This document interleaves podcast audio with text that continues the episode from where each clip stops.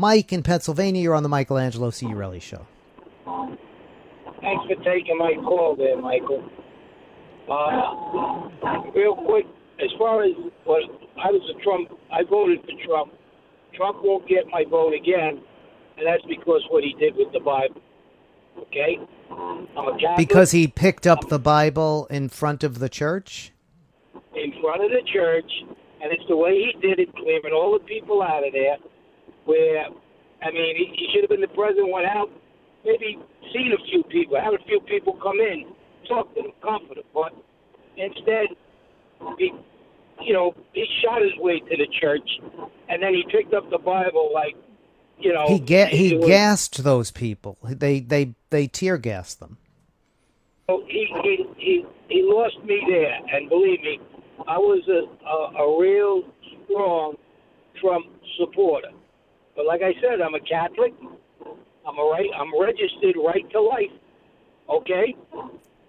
And what he did was what he did. Now, as far as the police officer concerned, there's been a lot of cops who've been shot in the last three, five years. That just been sitting in their cars. We had a we had a mother, a police officer, a woman just sitting in sit, sitting in a, in a van. Somebody came up and just blew her away. You're in a situation like that. They're told, you know, move, and you got to move.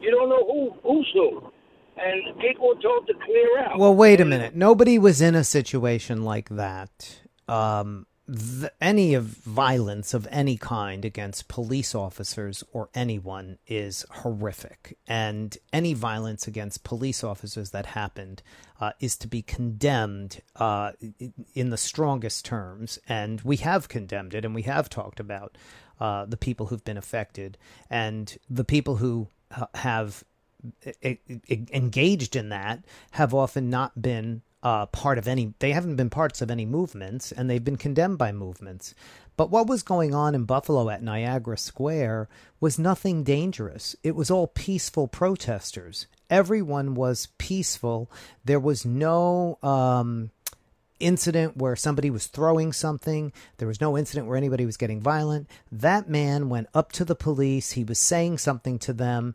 and they saw a 75 year old man and pushed him to the ground, and he was bleeding. And then they didn't even help him. And then they were suspended, and then their buddies, because the police union forced them to, apparently, uh, all resigned from that force as well. Uh, that is wrong. I'm glad you. I'm glad you changed on Trump, though. I'm glad that he turned you around by his actions. I'm glad his actions turned you around. I think that's going to happen with a lot of particularly libertarian conservatives. Uh, they were appalled by Trump gassing people because that is the federal government uh, using federal police forces on the people. Any conservative should be opposed to that. Glad to hear it, Mike. Uh, thanks a lot for your call.